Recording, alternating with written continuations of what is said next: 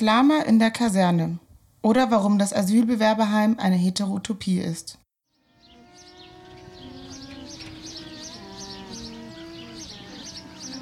Wenn man an der Bayern-Kaserne, also einer der größten Asylbewerberunterkünfte in Deutschland, vorbeigeht, kann man tatsächlich das Summen von Lamas hören. Denn ja, Lamas summen. Diese Tatsache hat uns fasziniert. Was haben Asylbewerber und Lamas gemeinsam auf einem ehemaligen Militärgelände zu suchen?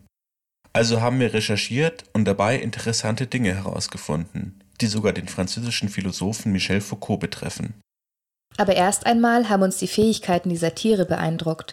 In einem Subreddit tragen zahlreiche Nutzer die besten Eigenschaften von Lamas zusammen. Lamas essen im Vergleich zu Pferden oder Eseln gleicher Größe nur ein Drittel der Menge an Gras oder Heu. Trotzdem können sie ein Drittel ihres Gewichts zusätzlich tragen. Sie sind also effizientere Packtiere als andere Arten. Sie können sich fast an jedes Klima anpassen. Ihr Blut ermöglicht es ihnen auch, in großen Höhen normal zu atmen. Ihr langes Fell hält sie bei kaltem Wetter warm und rasiert können sie auch in heißeren Gebieten gut klarkommen. Lamas hinterlassen Weiden besser, als sie sie vorgefunden haben. Sie ernähren sich von Unkraut und niedrigen Sträuchern oder Zweigen und überlassen so das bessere Gras anderen Tieren. Lama-Herden sind sehr sauber. Sie erledigen ihr Geschäft nämlich auf einen gemeinsamen Haufen, möglichst auch zur gleichen Zeit. Wenn die Lage des Haufens verändert wird, passt sich das Lama instinktiv an den neuen Ort an durch diese Eigenschaft können Lamas auch in geschlossenen Räumen gehalten werden, weil sie sie nicht verschmutzen. Lamas sind im Durchschnitt klüger als Hunde und können für fast alle Tätigkeiten trainiert werden. So werden sie zum Viehschutz eingesetzt, als Packtiere für Bergbesteigungen oder als therapeutische Hilfe für alte oder kranke Menschen. Aber jetzt stellt sich natürlich die große Frage, wie kommt das Lama in die Kaserne? Damit die öffentliche Hand strukturell entlastet wird, wurde der Betrieb von Asylbewerberunterkünften in vielen Fällen an private Organisationen übergeben. So auch die Bayern-Kaserne in München, die von der Jonas Better Place GmbH betrieben wird. Diese Organisation hat es sich zur Aufgabe gemacht, die öffentliche Hand bei den komplexen Herausforderungen zur Flüchtlingsfrage zu unterstützen und zu entlasten. Um die Flüchtlinge zu integrieren, gibt es internationale Kochworkshops, Fahrradwerkstätten, gemeinsames Erledigen von Haushaltsaufgaben, wie zum Beispiel Wäschewaschen, Zimmerhygiene etc. Jonas Better Place organisiert die Betreuung von Minderjährigen in Schulen und Kindergärten. Und es werden Bolzplätze, Spielplätze und Tiergehege mit Hühnern, Ziegen und eben Lamas als Beschäftigungsmöglichkeit für junge Asylbewerberinnen und Asylbewerber errichtet. Dass dies nicht immer so war und teilweise auch noch nicht so ist, zeigt ein Blick in die Geschichte der Asylbewerberunterbringung in München. Seit den 80er Jahren gibt es einen enormen Zuwachs an Asylbewerbern in Deutschland. In den Medien wird über die damaligen desolaten Zustände in den vorhandenen Unterkünften berichtet. Gebäude seien im schlechten Zustand, es gebe desolate hygienische Bedingungen, und Asylbewerber werden sich selbst überlassen, keiner kümmere sich um sie angemessen, weil der Ansprechpartner fehlte.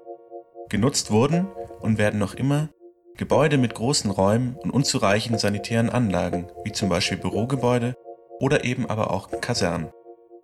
Eine interessante Erkenntnis unserer Recherche ist, im sonst so umfangreichen deutschen Asylverfahrensgesetz gibt es keine einheitlichen Mindeststandards für Erstaufnahmeeinrichtungen keine wirksamen Regelungen zur Gestaltung der Gemeinschaftsräume, Spielmöglichkeiten für Kinder, Einhaltung der Privatsphäre. Die Gewerkschaft Erziehung und Wissenschaft Landesverband Bayern berichtet von provisorischen Zuständen in den Erstaufnahmeeinrichtungen. Kleinkinder bekommen kein eigenes Bett, sie schlafen gemeinsam mit einem Elternteil. Flüchtende schlafen meist in Doppelstockbetten in Mehrpersonenzimmern, teilweise auch in den Gängen. Michel Foucault, der französische Philosoph, führte 1967 den Begriff der Heterotopie ein. Heterotopien sind Orte, die in die Einrichtung der Gesellschaft hineingezeichnet sind, sozusagen Gegenplatzierungen oder Widerlager. Oder mit anderen Worten tatsächlich realisierte Utopien oder Dystopien. Er hat mehrere Grundsätze festgelegt, an denen man eine Heterotopie ausmachen kann. Wir haben vier unter die Lupe genommen. Erster Grundsatz. Die Heterotopie vermag an einem einzigen Ort mehrere Räume, mehrere Platzierungen zusammenzulegen, die an sich unvereinbar sind. In der Bayern-Kaserne gibt es ein breites Angebot an Infrastruktur. Ärzte, Behörden, Kinder- und Jugendstätten, Fußballplätze und sogar ein Streichelzoo, also Lamas. Außerdem gibt es unterschiedlichste Einrichtungen Tür an Tür. Aber auch die menschlichen Bewohner kommen aus den unterschiedlichsten Teilen der Erde. Entsprechend unterschiedlich sind ihre Bedürfnisse. Angefangen bei den Essgewohnheiten über Religionspraktiken bis hin zu Wertvorstellungen und Tabuzonen. Das Lama in der Kaserne war für uns definitiv der Anlass, die Flüchtlingsunterkunft an sich als einen heterotopen Ort zu betrachten. Und hier zeigt sich auch schon, dass der erste Grundsatz nach Foucault erfüllt ist. Zweiter Grundsatz. Heterotopien sind häufig an Zeitsprünge gebunden. Damit sind Heterochronien gemeint, also eine Störung der zeitlichen Kohärenz. Einfacher ausgedrückt geht es um eine Störung der zeitlichen Wahrnehmung.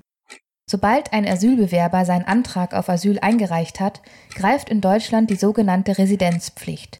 Das bedeutet, dass der Asylbewerber den Bezirk, in dem er seinen Antrag gestellt hat, bis zu seiner Bewilligung oder Ablehnung nicht mehr verlassen darf. Darauf setzt ein Dahinfristen ein. Die Bewohner wissen ja nicht einmal, wie lange sie in den Unterkünften bleiben müssen. Drei Monate oder sieben Jahre? In Australien haben vergangenes Jahr 600 Asylsuchende einen offenen Brief unterschrieben, in dem sie um Gift bitten. Sie wollten damit ihrem eigenen Leben ein Ende bereiten. Zusammengefasst kann man also sagen, dass der zweite Grundsatz leider erfüllt ist. Den Menschen, die gezwungen sind, in dieser Heterochronie zu leben, geht es echt schlecht. Zurück zum Lama. Sogenannte Lama-Therapien können Menschen in einer solchen Situation tatsächlich helfen. Sie erfreuen sich größter Beliebtheit. Bei der Lama-Therapie werden phobisch gestörte, depressive oder traumatisierte Patienten mit Lamas zusammengebracht. Das sogenannte Summen der Lamas, das man hier im Hintergrund hören kann, ist anscheinend extrem beruhigend und hilft den Patienten Vertrauen aufzubauen. Dritter Grundsatz. Es gibt wahrscheinlich keine einzige Kultur auf der Welt, die nicht Heterotopien etabliert. Es handelt sich da um eine Konstante jeder menschlichen Gruppe. In den sogenannten Urgesellschaften gibt es eine Form von Heterotopie, die ich Krisenheterotopie nennen würde. Das heißt, es gibt privilegierte oder geheiligte oder verbotene Orte, die Individuen vorbehalten sind, welche sich im Verhältnis zur Gesellschaft und inmitten ihrer menschlichen Umwelt in einem Krisenzustand befinden.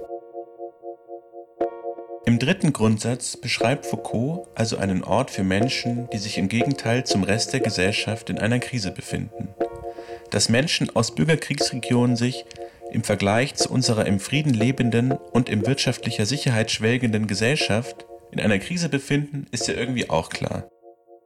Das Asylbewerberheim oder die Erstaufnahmeeinrichtung ist die konkrete räumliche Verortung dieser Krisenheterotopie des 21. Jahrhunderts. Dass dieser Grundsatz der Krisenheterotopie gewahrt ist, zeigt sich zum Leidwesen der Bewohner. In der Krisenheterotopie werden leider obwohl wir in einer gesunden Demokratie leben, Grund- und Freiheitsrechte außer Kraft gesetzt. Es entsteht ein totalitärer Zugriff auf Individuen. Ein Konstrukt, das an den rechtsphilosophischen Begriff Homo Sacer erinnert. Homo Sacer, das ist ein Rechtsbegriff aus dem römischen Recht. Er setzt sich aus den folgenden Teilen zusammen. Homo, der Mensch, und Sacer, was zugleich ausgestoßen, aber auch heilig bedeutet. Der Homo Sacer war im römischen Staat vogelfrei und durfte straffrei getötet werden wenngleich sein Körper doch so heilig war, dass er nicht geopfert werden durfte. In der Gestalt der recht- und staatenlosen sehen Denker wie Giorgio Agamben, Enzo Traverso oder Hannah Arendt eine Art wiedererstandenen Homo Sacer. Als Antwort auf globale Fluchtbewegungen und Terror werden Grund- und Freiheitsrechte außer Kraft gesetzt. Agamben spielt hier auf die Flüchtlingscamps in der Europäischen Union und das US-amerikanische Gefangenenlager in der Guantanamo-Bucht auf Kuba an. Der Ausnahmezustand wird zum neuen Paradigma des Regierens. Und auch hierzulande brach mit dem ungeahnt großen Zustrom an Flüchtlingen der Ausnahmezustand aus. Vierter Grundsatz. Heterotopien bestehen in einem System der Öffnungen und Schließungen.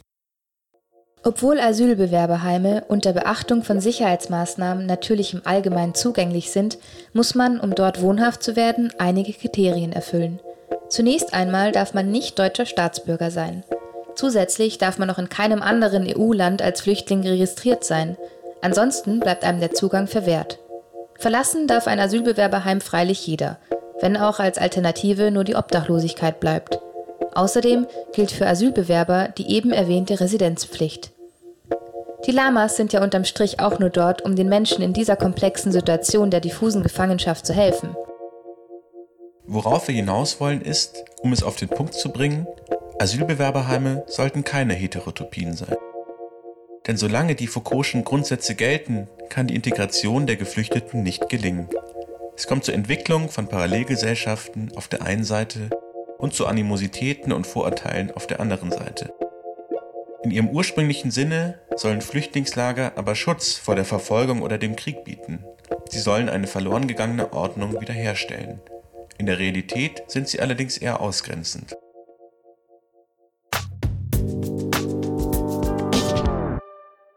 Für die Integration spielt auch die Architektur eine wichtige Rolle. Die Krise kann dabei helfen, längst überfällige Reformen im Bauwesen anzustreben. Der Umgang mit Leerstand, die soziale Mischung der Städte, eine Reform der Wohnungspolitik und das Nachdenken über Baustandards. Die Brisanz dieser Thematik, die auch die Architektur betrifft, wird durch die diesjährige Architekturbiennale in Venedig bekräftigt. Der deutsche Beitrag läuft unter dem Titel Arrival Country – Making Heimat.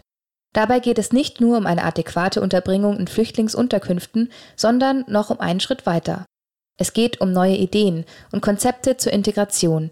Wie kann ein Land, eine Region oder eine Stadt es schaffen, aus Asylbewerbern Einwanderer zu machen, die gut integriert sind? Der Journalist Doug Saunders, der als Pate für den deutschen Biennale-Beitrag 2016 Arrival Country Making Heimat steht, schrieb 2011 das Buch Die neue Völkerwanderung Arrival City er stellt fest, dass ein Drittel der Weltbevölkerung in Bewegung ist und von den armen ländlichen Teilen der Welt in die reicheren städtischen Gebiete migriert. Er untersucht dieses weltweite Phänomen anhand mehrerer Metropolen, indem er in die durch Immigration bestimmten Stadtteile reist und die Lage dort beschreibt. Hier wird deutlich, dass nicht nur Europa, so wie es gerne vereinfacht erzählt wird, als Sehnsuchtsort gilt, sondern generell Räume, die durch vermeintlich bessere Zukunftsaussichten locken. Wenn in den Ankunftsstätten die Integration scheitert, sind die sozialen Spannungen zwischen Ankömmlingen und den etablierten Stadtbewohnern oft Nährboden für Widerstand. Besonders aktuell ist die Debatte über die Entstehung von Terrorkeimzellen, die eben meist nicht in den Ursprungsländern entstehen, sondern in den westlichen Immigrantenstadtteilen wie Molenbeek in Brüssel. Auch haben Revolutionen oft ihren Ursprung in den Immigrantenquartieren, so zum Beispiel auch der arabische Frühling.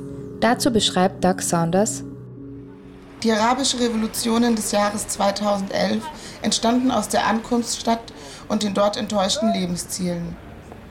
Die überwältigende Mehrheit der Menschen, die es wagten, auf die Straße zu gehen, gehörte zu der Generation, deren Eltern noch auf den Feldern gearbeitet hatten, die dann die teure und schwierige Reise vom Land ins preiswerteste Randgebiet der Großstadt gewagt und um ein besseres Leben für ihre Familien gekämpft hatten, um dann bei jedem beliebigen Anlass die Missachtung durch eine etablierte Schicht von Städtern zu erleben, die sich weigerte, ihre bloße Existenz anzuerkennen.